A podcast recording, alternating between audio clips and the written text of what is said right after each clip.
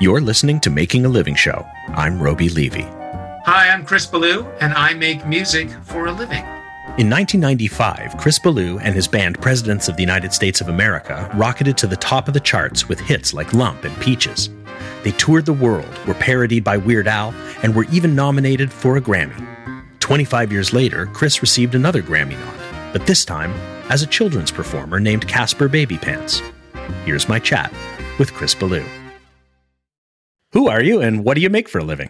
I am Chris Ballew, a former lead singer songwriter for the Presidents of the United States of America, professional North American rock and roll band, and current Caspar Babypants person making music for little children and their parents. And I make uh, music and art. All right, so we've got a lot to cover here. In that one sentence alone, I need to roll all the way back. You started off Presidents of the United States of America. How did that even start? Because that's what I originally know you for. Right.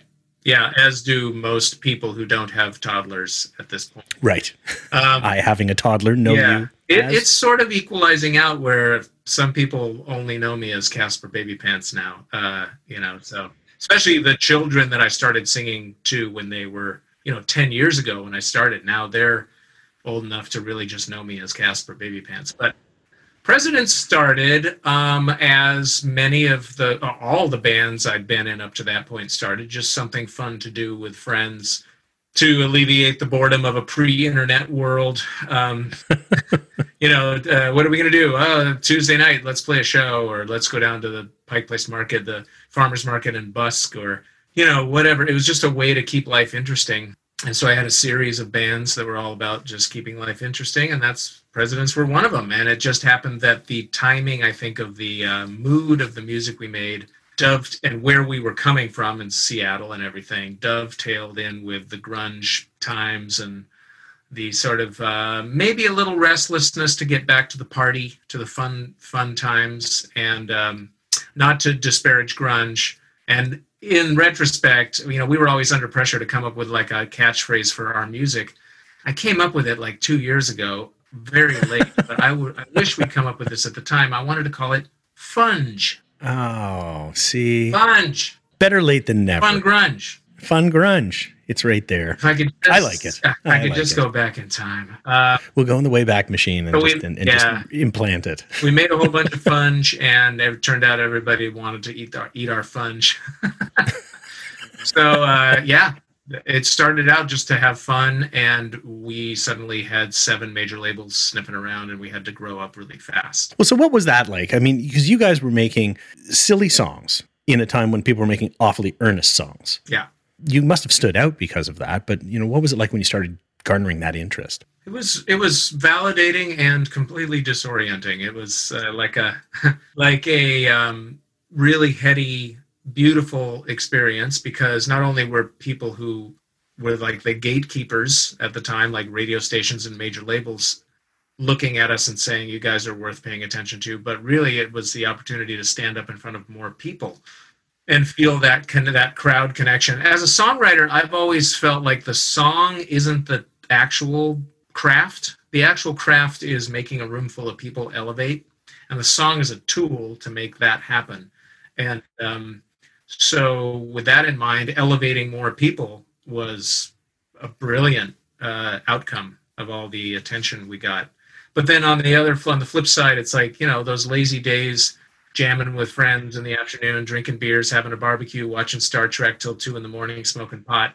Uh, those were gone. You know, like it's get on a plane, get on a bus, work, work, work, work, work. Uh, start your publishing company, uh, sign contracts, find a lawyer, find a manager, decide on a label, um, hire a tour manager. Blah, you know, just like this laundry list of grown-up chores that obliterated the happy life that fueled the songs. So Did it take the fun out of Funge? uh, to some degree, yeah. I mean, we I always used to say we always used to say that the music was free. We got paid to wait around in airports and sleep sleep in strange beds and not see our families for months at a time. So um, that that helped. That logic kind of helped for a while. But really, ultimately, uh, even from the very beginning, I wanted to pull a Sex Pistols and just like break up immediately and just freeze the band in this perfect form and just be like, let's move on. You know, like um, I think somewhere deep down, I knew it, the Presidents wasn't my final destination, and so I was anxious to get on to whatever that was. And is this is caspar Babypants the final destination? Absolutely. I mean, for music, for music, absolutely. What is the difference here? Well, the way I describe it is like, or visualize it, is that the presidents and Caspar have the same, if they were a planet, they have the same glowing core of innocence and fun and silliness, right? Caspar is just that core. The presidents added a crust of adult innuendo, you know, the friction between that innocence and that innuendo is what made the presidents work. And unfortunately, that chemistry was something that I kind of had access to for a little while, but then life changed and I lost that access, which is why you know we have giant big record and then diminishing returns on following records. Because it was like you know the way I've said it before is like it was like a monkey painting a painting with its eyes closed and, and the painting sells for five million dollars and all the art dealers are like monkey monkey paint it again. And the monkey's like I don't know what I did. I had my eyes closed and I'm a monkey uh, well, I'm I'm gonna I'm gonna argue with you a little bit here because you're a very prolific writer. I mean, whether or not the times change, and uh, you know we've seen this time and again. It's like there, there's a, a perfect time and space for a record and a band to exist, and very few actually exist. You know, over decade after decade after oh, yeah. decade, because the, it, it's incredibly difficult to happen to guess right all the time. Yeah, but that doesn't mean that the that the music or the records were not up to that five million dollar painting by a monkey snuff. Yeah, I agree. I agree. We we quickly learned that we were playing for the people who loved us, not uh, you know the first initial experience was let's grab the world. You know, like, let's we've got all this power, radio, MTV, major labels. You know, at the time those were the the three jewels in the crown of sonic power and we had all three and it was just like but that's not sustainable you know we realized like okay we're just going to really focus on the people that love us and and give them more music. And i had kind of have madonna to thank for that. She uh, gave me some career advice early on which boiled down to basically don't wait don't wait around for critical acclaim for what you do because you're fun and your music is funny but i know it has a lot of craft to it. And if you get sucked into the idea that you have to maintain this certain level of intensity where you're you know, hitting on all cylinders uh, and pleasing everybody, especially critics, mm-hmm. uh, you're going to be a very you're going to have a hard time. It's a hard road. So choose the path of least resistance. Be yourselves. Uh, ride this ride out, and then settle in to to catering to the people who love you. Mm. That's very similar so, to what Madonna told me, actually. Yeah, yeah. she tells it to everybody. It's yeah, right. Yeah, like, I mean, she told me to, to, to quit music because you're terrible. So I mean, it was similar. It was close, but you know, yeah, it was path like, of least resistance. she was trying to uh, uh, spare you the pain. Yes, and I appreciate that about her. She is yeah, a caring yeah. person that way. Um, were you were you close with Madonna? I mean, like, or was this like you know backstage? No, a, well, for a day, I was close with Madonna. Um, we had a very special afternoon. Let's Aww. just put it that way. No, I don't want to give anybody the wrong idea uh, she we we got down to two lab, two labels, Columbia and Maverick, which was Madonna's label. So we had a very serious afternoon of well, she came to see us the night before in LA, and then we had a uh, you know meeting with her to talk about whether we wanted to sign with her or not. And during that meeting, her then uh, right hand man Guy Oseary um, pulled out a cassette as we waited for Madonna, he's like, "Well, listen to this new artist we just signed," and he put it in, and it was Alanis Morissette. Wow! And we didn't know, you know, at that point, if you're listening to a new artist, you don't know what their future is. It's like, hey, I have this new artist named, you know, Stubby Stubby Blueberry Jumpy Pumpy. I hear great you things. Know, yeah. I don't care. turns out Stubby Blueberry Jumpy Pumpy turns out to be like the biggest thing in the world. Um, I just heard so actually anyway, it's Alanis Morissette's 25th uh, I guess what is it, 25th uh, anniversary of that uh, Jagged Little Pill yeah. record. Is like this. We year. just had ours, so it would. Yeah, so it'd be similar. Yeah. Anyway, so bottom line, we we came down to those two labels, and we didn't know which one to choose, and a couple factors uh, pushed us toward Columbia. But in retrospect, if we had signed with Madonna, we would have been the stepchild to Alanis Morissette's raging success. So we made the right choice. Yeah, that does. That does make its own sense. I'm kind of curious when you were when you were playing with the presidents and all the way till now. Are you still playing with like just two strings on a guitar, two string, three strings on a bass? Yeah. is that still happening? in fact, I have right here, still in, still in, uh, still in service. Amazing. The two string guitar that I played on the debut record. Wow. And it's a weird old Japanese Kawai guitar with one pickup and, um, yeah. How did you wind up with this? I mean, what was the thought behind? I can do. It's got that special little rubber bandy twang that's on that record. Um, well, I ended up with it because of actually the guy whose sticker I cut up and made the words "gur." It was uh, Mark Sandman from Boston, Massachusetts. Uh, it was in a band called Treat Her Right, and then a band called Morphine that was much more well known. He um, showed me the two string way, and uh, it just clicked with me. Hold on.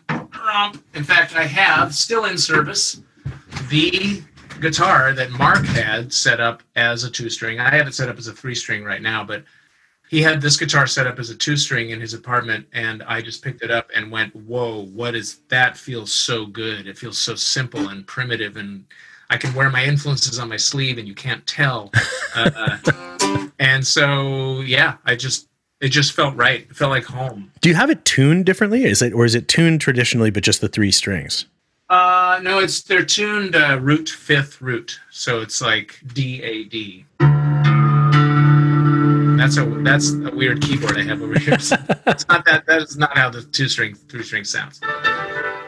Um, yeah, so it's D A D root fifth root and that just let you be simple and free with with with, with the the melodies that you were coming up with and, and you were able to just sort of wail away on the guitars because you guys didn't do a ton of, of, of like raging guitar solos and stuff like that it was it was it was the band was like four on the floor we're going to drive through these tunes was generally how i recall pretty much. Although we genre hopped a lot. I mean we have like jazzy songs we have poppy songs we have full on like trying to be acdc rock song.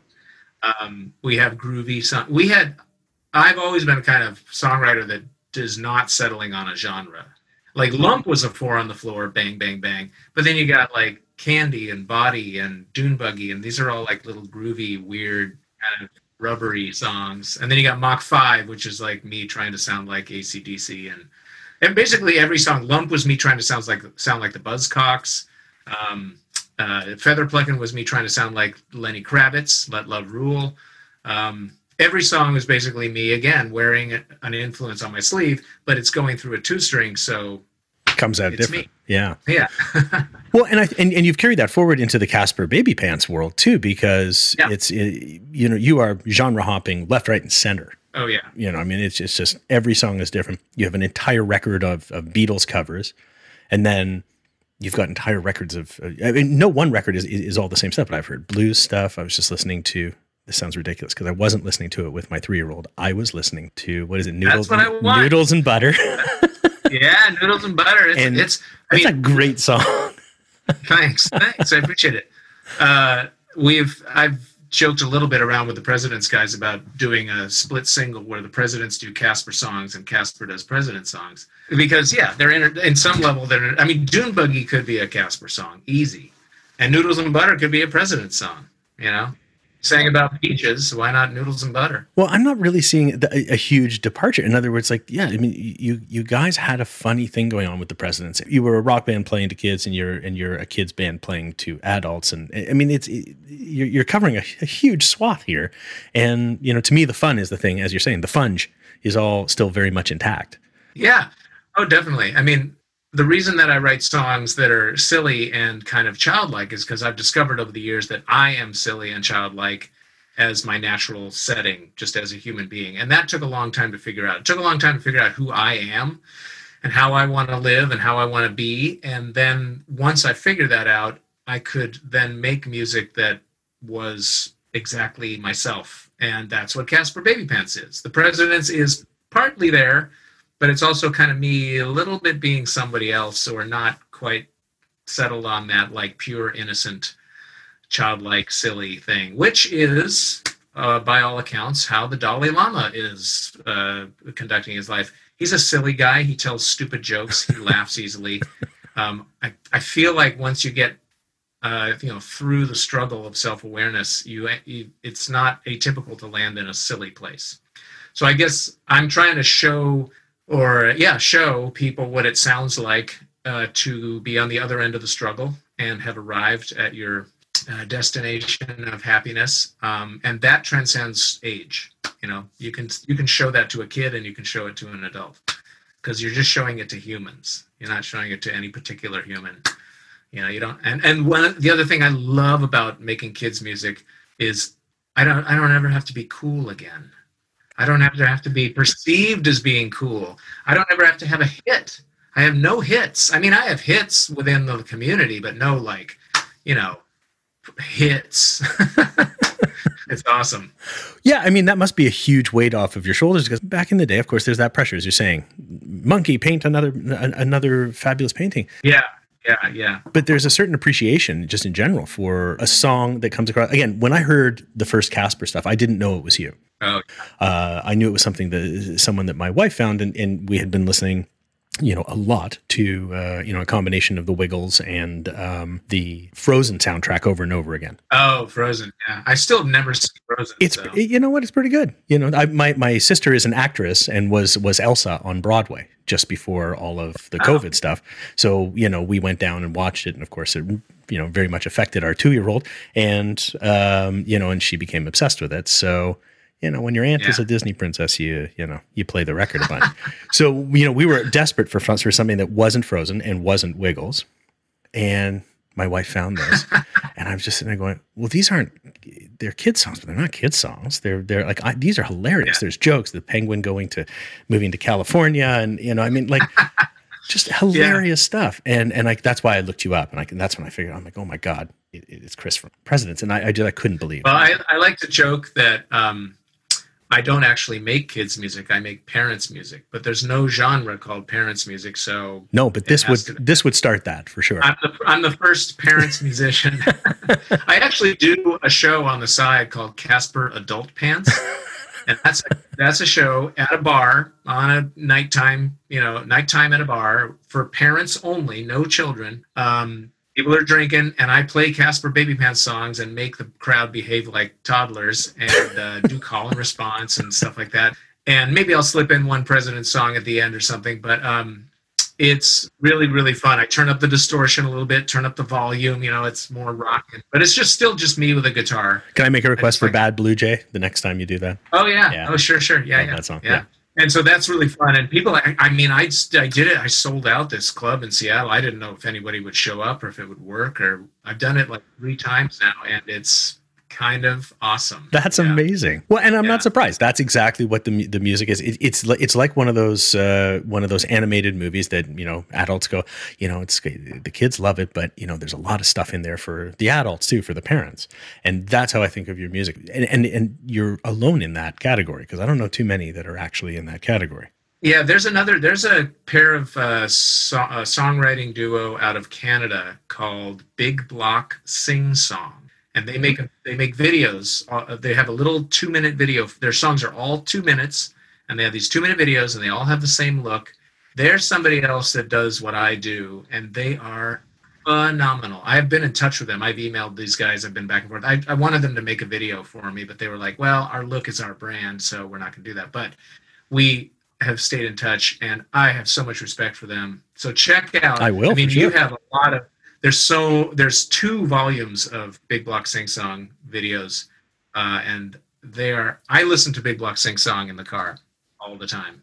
Uh, it's so good. Do you ever, are you are you ever worried that you might you know you, you you might start poaching their ideas? They might poach your ideas. I mean, well, I actually I have a song on one of my records called Moody Susan, and it's totally me writing a big block sing song song. it's the song that I wanted them to make a video for, and it's two minutes long and it's it very much has their vibe and uh, so yeah it's it's an homage. It's an homage. Yeah exactly.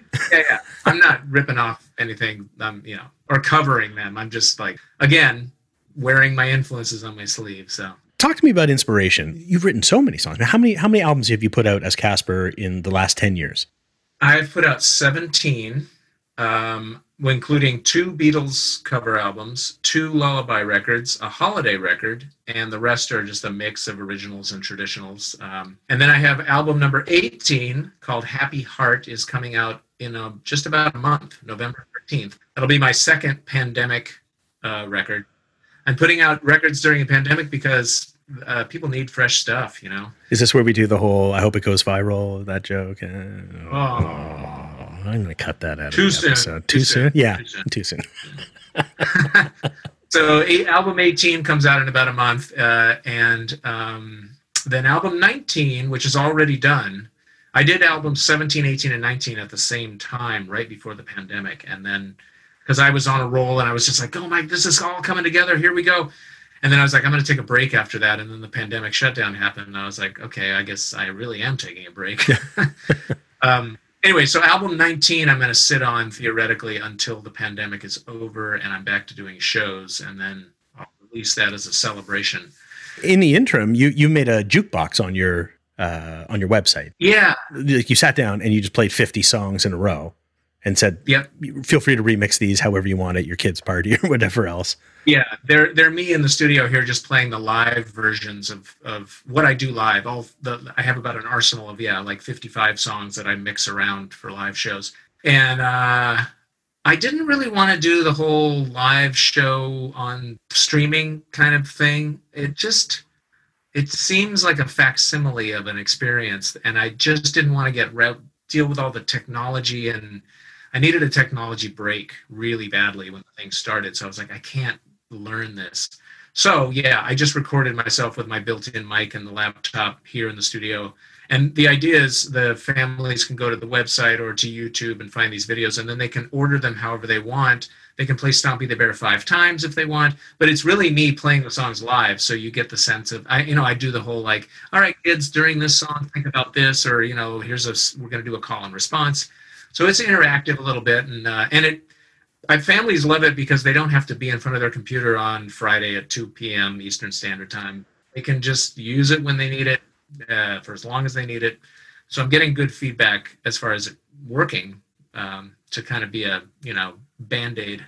Yeah, it made a lot of sense. I, I was surprised at the idea just because so many people were touting the whole, you know, uh, do an Instagram live, do a Facebook live, do a YouTube live, do live, live, live, live, live. And I'm like, people have stuff to do, especially right now when their kids are all at home. Yeah, and frankly, I'm stressed out. I'm not doing 100% great during this whole thing, and I just don't really feel like I, I have a hard time imagining firing up the I don't know the skill the the live show energy thing. I'm kind of I'm kind of struggling a little bit, and I kind of want to honor that struggle and kind of not be Mr. Happy performing dude during that. Um, so I'm thinking about ways. I'm thinking about maybe starting a thing where, for a reasonable price, I'll Zoom call with your child on your birthday and play Happy Birthday and maybe a song or two. Maybe putting my toe in, very lo-fi, but more one-on-one and less kind of you know trying to entertain a crowd. Thinking about. It. That's the thing. There's a lot of different ways, I guess, that you could you could reach out and still connect, and yet at the same time Yeah. give yourself a bit of a break because Yeah. it's a it, it is it's a slog, and people want. I, I'm sure lots of people want lots from you. I mean, it's just the way yeah, it is, you I. I get. I've gotten really good at saying no.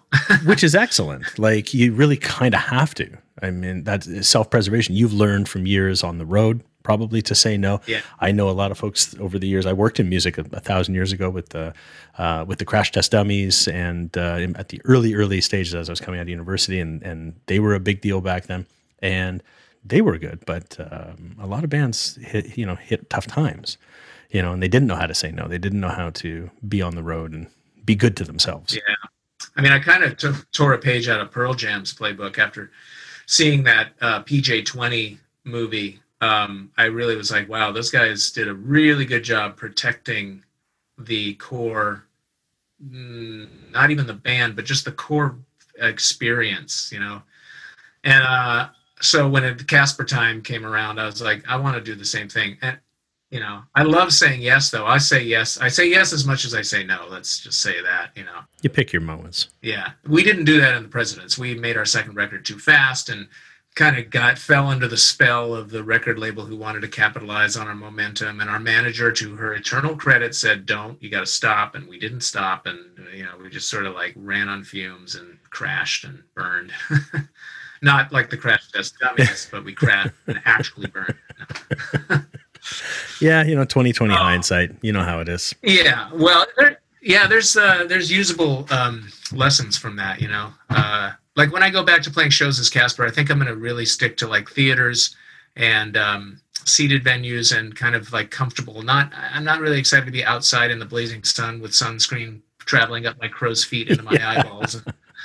as I try to, you know, not get burned to a crisp and play the loudest possible songs for two children. Uh, competing with a bouncy house and a clown, you know. Yeah, you're not going to win that one most times. Let's be fair. The bouncy no, house is. I did awesome. play one. I did. Bouncy houses are like kryptonite to children's musicians, man. oh my god! Not only if they don't deflate them, there's the noise of the fans, but then the allure of a bouncy house. I can't compete. But I did one show once that I did not. I did not know that this was the case with the show when I said yes. But I did one show in Seattle, in this big space on a large stage, and it's just me alone with my guitar. And it was a bouncy house festival. It turns out there were like eleven bouncy houses, and none of them were going to shut down while I played. And I got on the mic and I was just like, "Ladies and gentlemen, this is Davy and Goliath. I am up against the most insurmountable odds. Can you please help me win the battle?" and I did. I got a core group of people to uh, stick with me, but it was it was a that's disheartening do you find it tough to go from you know from arenas from the you know the biggest stage? You guys were the biggest band out there. Are, are you finding it an odd transition? Have you found it weird to play to children who may be more interested in a a bouncy castle or a clown or face painting at the time? Is that tough to take or is that something that you're you've come come come to peace with? No it, it the tough to take one was playing for tens of thousands of people on a abandoned racetrack in Germany where you can't see the end.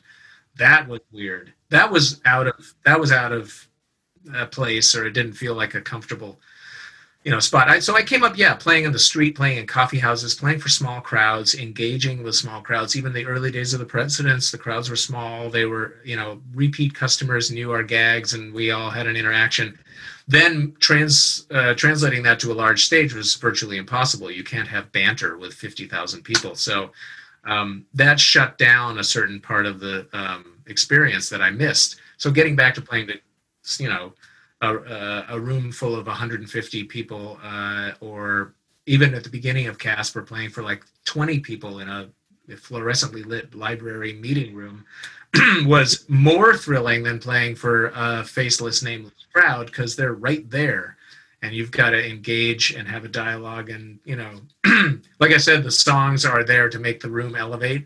It's harder to elevate 50,000 people. It's easier to elevate 50 you know?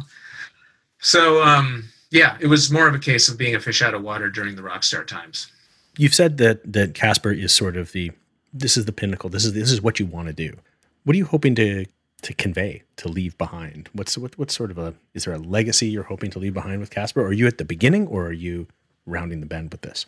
Well uh, if i want to talk in the grand in the dreamiest grandiose sense what i want to leave behind is music that saves excuse me uh, getting choked up? Yeah no i'm joking but i'm not getting choked up. I want to uh, leave behind music that saves the world meaning i want my music or i'm intentionally making music that helps is a is a piece of the puzzle that helps a parent child relationship be loving and empathetic and and peaceful. And it's a moment where like a parent and a child can share the same aesthetic experience.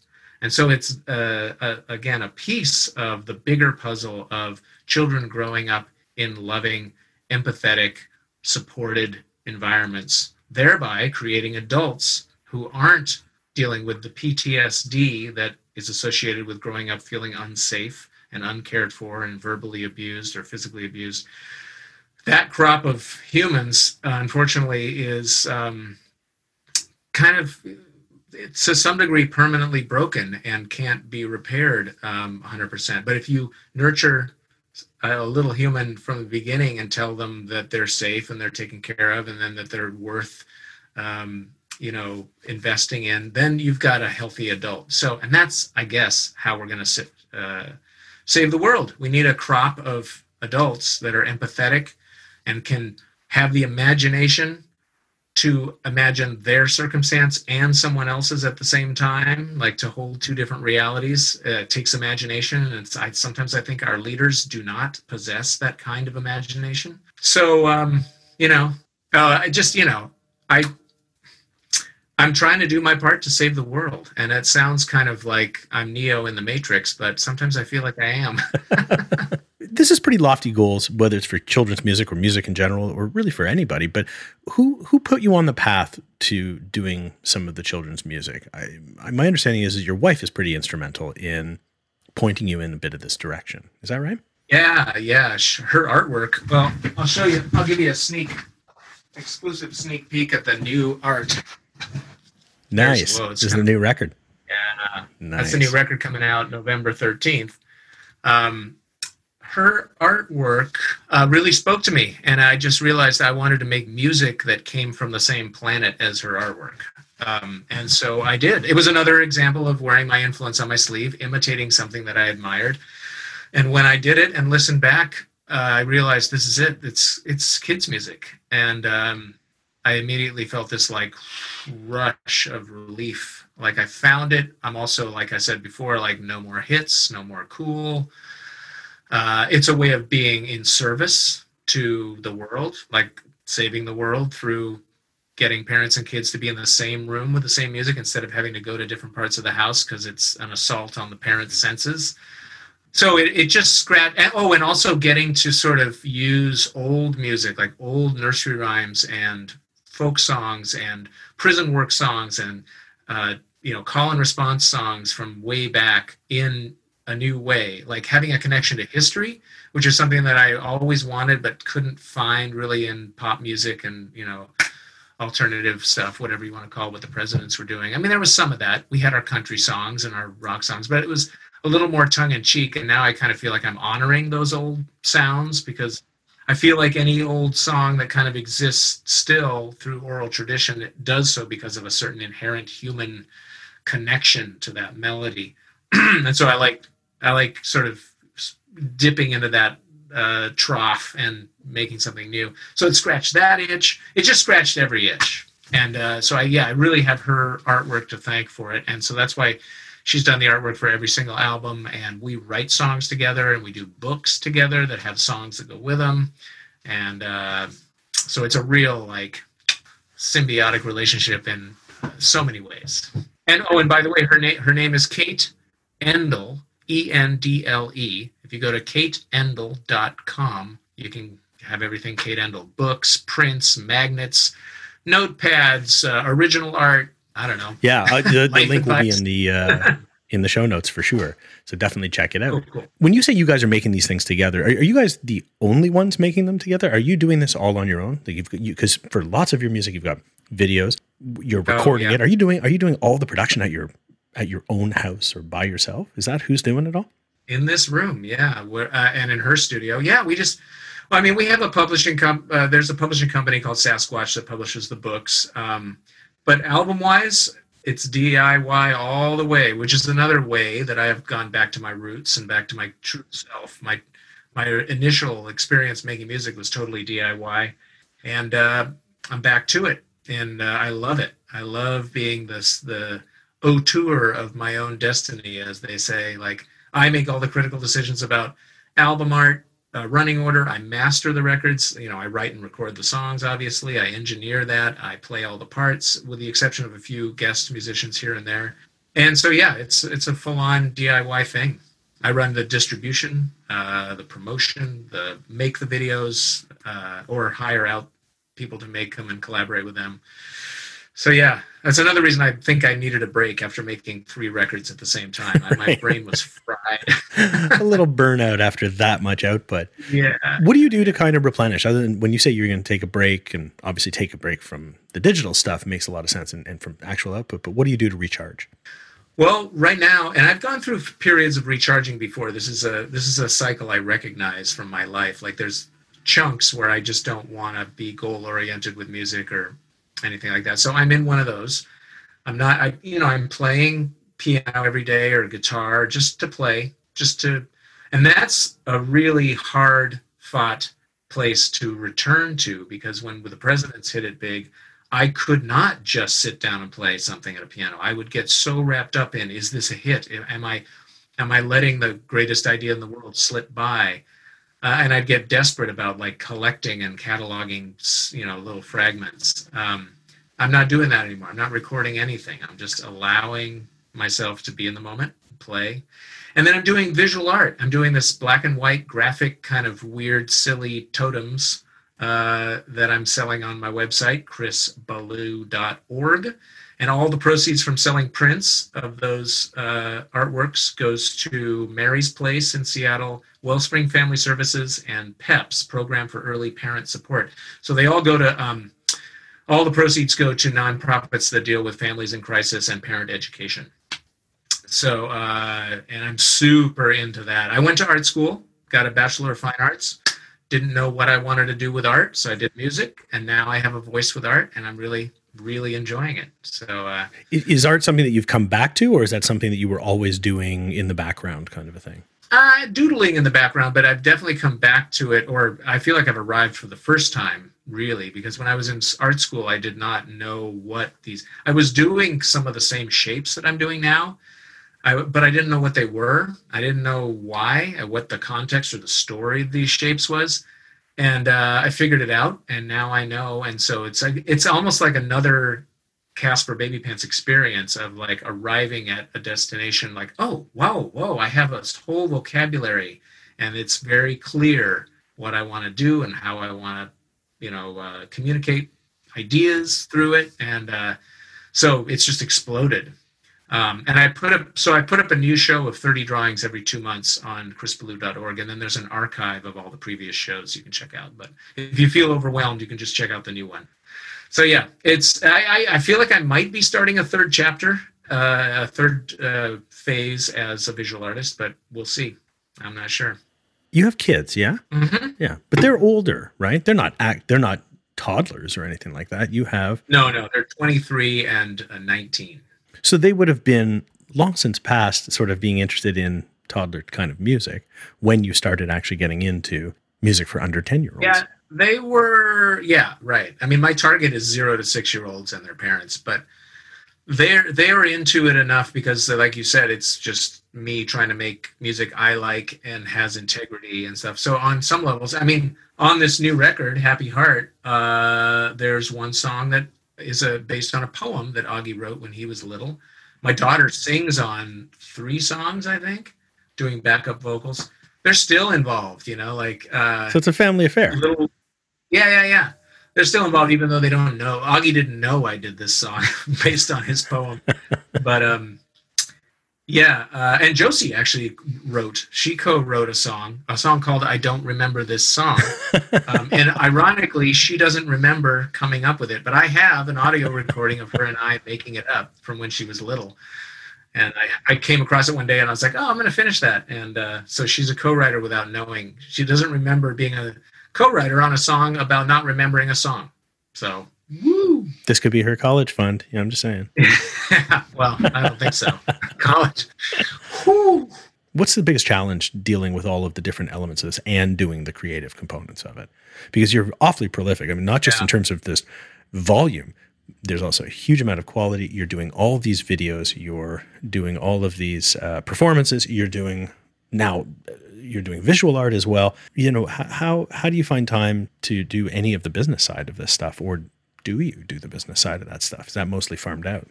I do it, but I I do it to a bare minimum. You know, like I I don't do as good a job maybe at bookkeeping and that kind of stuff. And I'll screw up booking shows every once in a while. I'm not the greatest booking agent in the world.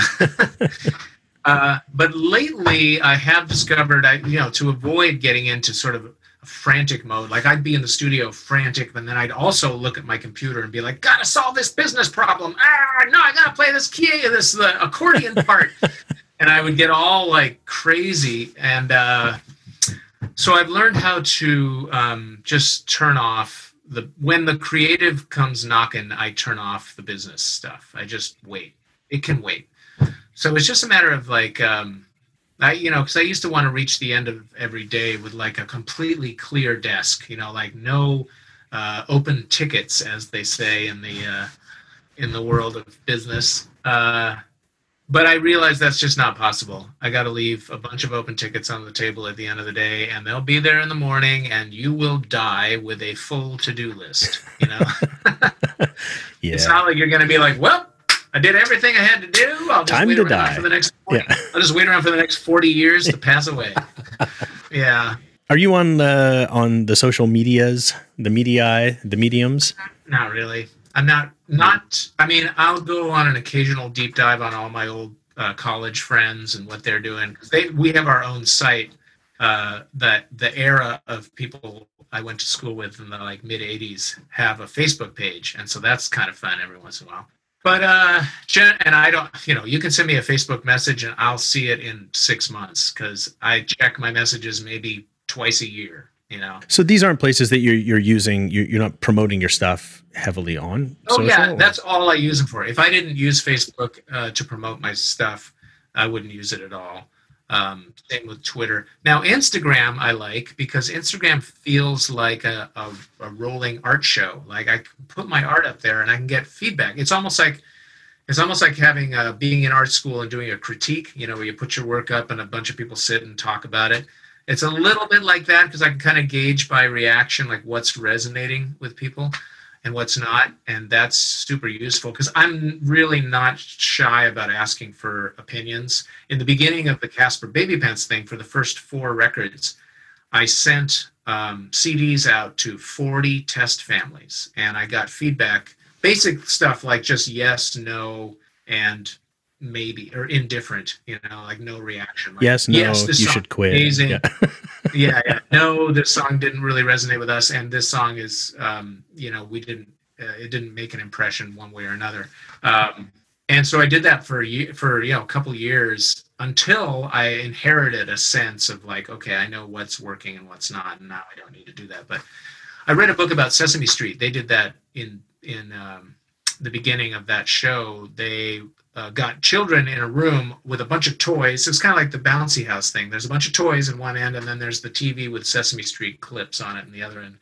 And they they they tweaked those clips until they drew the kids away from the toys to what they wanted to, you know, what they were trying to do on the show. So anyway, I feel like for creative people, don't be shy about uh, asking for real reactions from a lot of people. You know, don't be afraid of something you're proud of not working because nobody cares. Like I, I would get so caught up with like, oh, I use this funky chord in this song. I use this chord. And, and like nobody cares about that chord. They only care about the the like sort of broad stroke of the song, right? Is the song getting them? Uh, and so you have to be ruthless in the end uh, if you really if you really want to connect with people you have to be a ruthless editor of your own egotistical connection to your creative output. That's true. Some of the best folks i've ever worked with um, be it on video and film side or, or in advertising they are their own harshest critics. And, and it's not so much that they're hard on themselves they're hard on the work. They are insistent that it be excellent and if it's not excellent, then then it, there's nothing that's sacred. They'll throw yeah. something out, they'll change something, they'll go a different direction with it, and they'll see if there's something better there. You don't always have to see the end result, but you have to know that there's another option, another direction to go, and see if that's worthwhile exploring. And some because sometimes you're making this stuff in a vacuum. Yeah, you know. I know it's tricky, uh, and it takes time when you're in a like me working alone. I need lots of time. Like in fact, I haven't listened to the 19th album, which was the one that will come out after the pandemic. I'm not going to listen to that album until it's uh, like maybe a month away from sending off for duplication, and then I'm going to see if it really works because uh, I'll listen to it with fresh ears, and I might be like, eh, no, no, no, no, no, that's not going to work. but I'll be a lot more open to it when I forget about all the work it took to to make it. So time is a huge factor. Yeah, it's good to take a little bit of a break from that thing that you've that you've devoted so much intense time to, and then come back to it and, and see if it's still hitting you or if it's hitting you in a new and different way.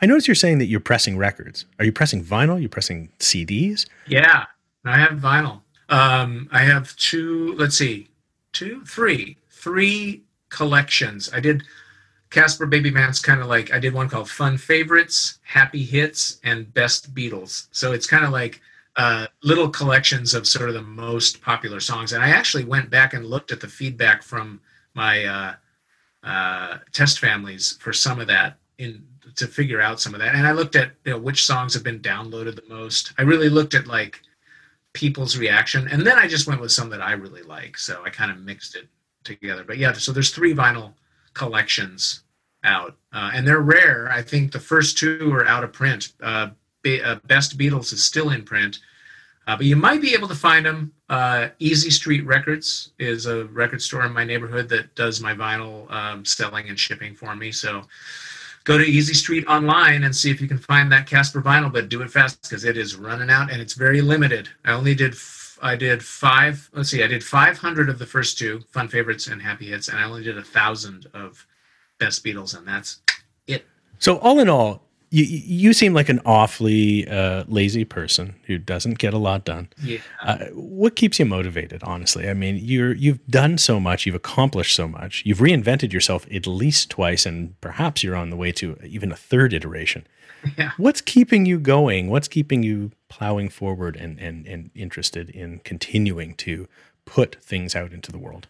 Well, uh, it's the it's being in the moment and being creative just sitting down and drawing is it's like I'm a kid again, you know, I'm just sitting and drawing, you know. It's just a very simple thing for a human being to do that kind of turns on your mind and makes you feel alive. And then it's a matter of, well, so that's the motivation is just being in the moment and being creative. Then I look at the stuff and be like, well, is it shareable? Can I is it does it have enough integrity to be worth someone's time. You know, I, I really am have always been super allergic to mediocrity. I just feel like cluttering the world with more kind of just noise for the sake of noise or visuals for the sake of visuals is unnecessary. It's just too much. so I, I I really hold myself up to my doing my best. And it may still be mediocrity compared to, you know, others in the field or whatever. But um, once I've done my best, I feel like I can release it into the world. But the the journey up to that point where I decide it's ready to go out is just about being in the moment and happy pushing a pencil around, you know. So I I don't think that will ever fade. Um, there's that great. Have you seen uh, uh, what's the movie about the guy that loses consciousness and comes back from uh, some experience? He comes back from like a, a, car accident experience and the Beatles don't exist. Oh, uh, uh, yeah. Um, yesterday. Yesterday. Is that is that what it is? Yeah. Yeah. In, yeah. in that movie, there's that scene where he and spoiler alert if anyone hasn't seen it, but there's uh, the scene when he he tracks John Lennon down, who was never assassinated because he was never that John Lennon, and he tracks him down in this little shack on a kind of windswept, beachy uh, piece of land and he's just in there doing little doodles and watercolors and he's got you know art supplies around. And he's not doing it for anybody he's just doing it. And i cried at that moment in the movie because number one it's so beautiful to imagine him alive. And number two that portrayal of an artist just doing something for the sake of doing it is beautiful like in the middle of nowhere. Welling up right now. I'm a little verklempt. Yeah. Plus plus today is the today is the dude's 80th birthday, and I actually happen to have a snapshot of John Lennon from August of 1980. Wow! While he's making Double Fantasy, there's Yoko, and that guy was a friend of a girlfriend of mine in high, in college and he gave her this picture and she gave it to me. So this is a one of a kind picture of John Lennon holding court in the lounge of the studio where they were working. I figured out it was August because there's a copy of Billboard magazine right there. And I got a magnifying glass, or actually I turned a pair of binoculars backwards, which makes a, um, a very intense magnification. And I found that issue of Billboard. It's August 1980. So I think this is sometime in August or September And what's eerie about the photo is there's a, um, a, sort of a error or whatever in the developing, which is all these streaks which look like blood. Yeah, they're kind of rolling off the page, right off of his shirt and it's like rolling off the. writ- it, it's kind of eerie. Weird. So this is a talisman that I keep in my studio. It's like a picture of John Lennon nobody else has. and it's his 80th birthday today. So Happy birthday, John. birthday, John. yeah, Yeah, wild. maybe that's why I was feeling extra weepy. Aw. Aw. Aw. Aw. Yesterday. John. Poor John. It's a great movie. It was. It actually was a. It was. A, it was a better movie than I thought it was going to be. Truthfully, I thought it was going to I've- be I've silly. watched- Yeah, I've watched it twice, and I, I'm sure I'll watch it again. Yeah, it, it's it's a lot better. It's a lot better than it than it than it than the trailer shows it to be. Like it, it, it looks quirky and silly, like uh, uh, uh, you know. But Yeah, no, it's actually pretty good. But I, that makes sense because uh, who directed it? I can't even remember right now. But like, I don't know. Yeah, no, I, I think it was anyway. I'll, I'll look it up. But yeah, I mean, I think it was a We'll pretty. A-list director. I'm fairly certain. What's it called? Here, I'm gonna look Oh. up quickly. Yesterday, George Lucas, Movie. maybe. N- but no, but like like that though. Um, Oh, really? yeah, uh, Danny Boyle. Yeah, Danny Boyle. Danny Boyle directed. Yeah, it's a big big time Did he director. make Batman movies? no, Okay, I don't know. no, I don't think so. Uh, Danny Boyle made Stand By. Danny Boyle made. Did he make Batman movies? No, he made uh, Trainspotting, Shallow Grave, The Beach, Twenty Eight Days Later, Slumdog Millionaire. Uh, Ah, yeah, so he's you know he's he's he's that guy. he's, he's a heavy hitter. Yeah, he's a he's a big time. So I mean, you knew the movie was going to be crafted well. Like I, I just I thought it was a very Yeah. light subject matter, and then it turned out to have a nice, interesting message, and yeah, I quite liked it. But Yeah. Just that that moment alone, him finding John Lennon was again just so worth the price of admission. I loved it. agreed. so, what kind of advice would you give to somebody who's interested in getting into music, interested in getting into children's entertainment, or for that matter, even interested in reinventing and just doodling a little bit and doing their art? Well, I'd say the first thing you need to do is know yourself. Like, um, what do you, you know, I always think of it as like this exercise where you sit in the moment, like right now, and you say, is this good for me or bad for me? Like, yes or no. Am I feeling it or not feeling it? Okay, I'm, I'm not feeling it, so I'm going to do something else. So, like, I, if I was really not feeling it right now, I'd be like, I'm not doing any more podcasts. This is not something I want to do. It doesn't help me. I feel bad doing it. I don't. I feel good doing it. I'm taking this so personally. yes. yeah, yeah. But anyway, the idea is like you sit in yourself and and check in as you navigate through environments and people and collaborations and ideas. Even how do you feel about it? Like, say you have an idea, like, oh, maybe I want to design furniture. So let's get out some paper. I'm going to do some drawings about it. How do I feel while I'm doing this drawing? Is it good? You know, no, I'm not feeling it. Okay, no. So keep looking for the yes turn off, the yes fork as you experiment and don't be shy about experimenting with things you might feel are too far of a stretch for you try it anyway and just check in with yourself so if you have a dialogue with your your intuition you can try a bunch of shit and see if it works and find the places where you say yes and then follow those and then get finer and finer point on it. Like well do i want do i do i like this kind of blue or that kind of blue? You know and if you if you don't use your head as much but you use your interior messaging you'll figure out the answer. And it may not be the answer you want all the time but it's the truth the truth coming from you as a human not you as the story of yourself. Coming from inside like how do you feel inside yourself? At ease not at ease right? Yes no. So you take enough yes forks and you reach eventually what i like to call wait for it because this is going to be the title of my self-help book. You reach your destination Nice. You heard it here first, people. Chris Ballew's Destination World Tour coming to a town near you. I like it. Uh, yeah, I like it too. Your destination.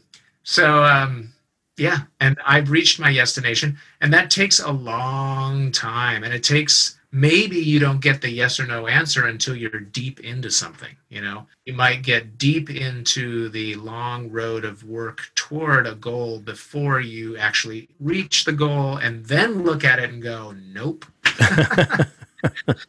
so uh, that's why being at ease in the moment is so important because if you do that, if you do the whole arc and the answer is no, but you enjoyed the arc, then at least you have that. It's like the Robert Altman School of Filmmaking. His idea is let's just have a party and we'll make a movie. And at the end, we either have a brilliant movie or a terrible movie, you know? But we had a great time. And, and really, having a great movie or a terrible movie is to some degree out of my hands, right? I just have to enjoy the moment. When I get there, it was either brilliant or not. And um, there you go. So that's my advice to people, to all people, not just creative people. I mean, everyone. So, Chris, where can people find you? Uh, yestination.com. No. um, we got babypantsmusic.com for all things baby pants. Uh, we got chrisballew.org. It's B A L L E W dot org for art and meditation music that's free that I've made, and sampledelic music, which is this silly electronic music that I made for like 10 years. It's all free. And and the prints of the artwork are on sale to benefit nonprofits. And then uh, what was the other one? Uh, I, I think that's it. Oh, and kateendle.com, my wife's stuff, which is amazing. If you if you need to if during these pandemic times you want to redecorate the baby's room, bam. Uh, so there you go. Those are the three. And Kate Endle is spelled E N K A T E E N D L E. And Endle. I thought her name was Engel when I first met her. So it's good you've got it right now after being married all these years. Yeah. yeah. What's weird is there's a uh, auto body shop or kind of a gas station slash auto repair place on Vashon Island where we live called Engels. And every time we drive by Engels, I'm like, look, it's Engel with a G. And she's like, Engel with a D. So we're still figuring that out. You'll get it in the next 10, 10 15 years. Yeah, we'll figure it out. Been married 10 years, we'll figure it out. nice. Well, Chris, thank you so much for being on the show and sharing with us how you make a living. My pleasure. Yeah, I, I hope uh, it was useful. Subscribe to Making a Living Show on Apple, Google, Spotify, Stitcher, and pretty much anywhere else you get your podcasts. For more on the show, visit makingalivingshow.com and follow along on Instagram, Twitter, Facebook, and YouTube. Making a Living Show is produced by Next Exit Media and hosted by me, Roby Levy. Thanks for listening.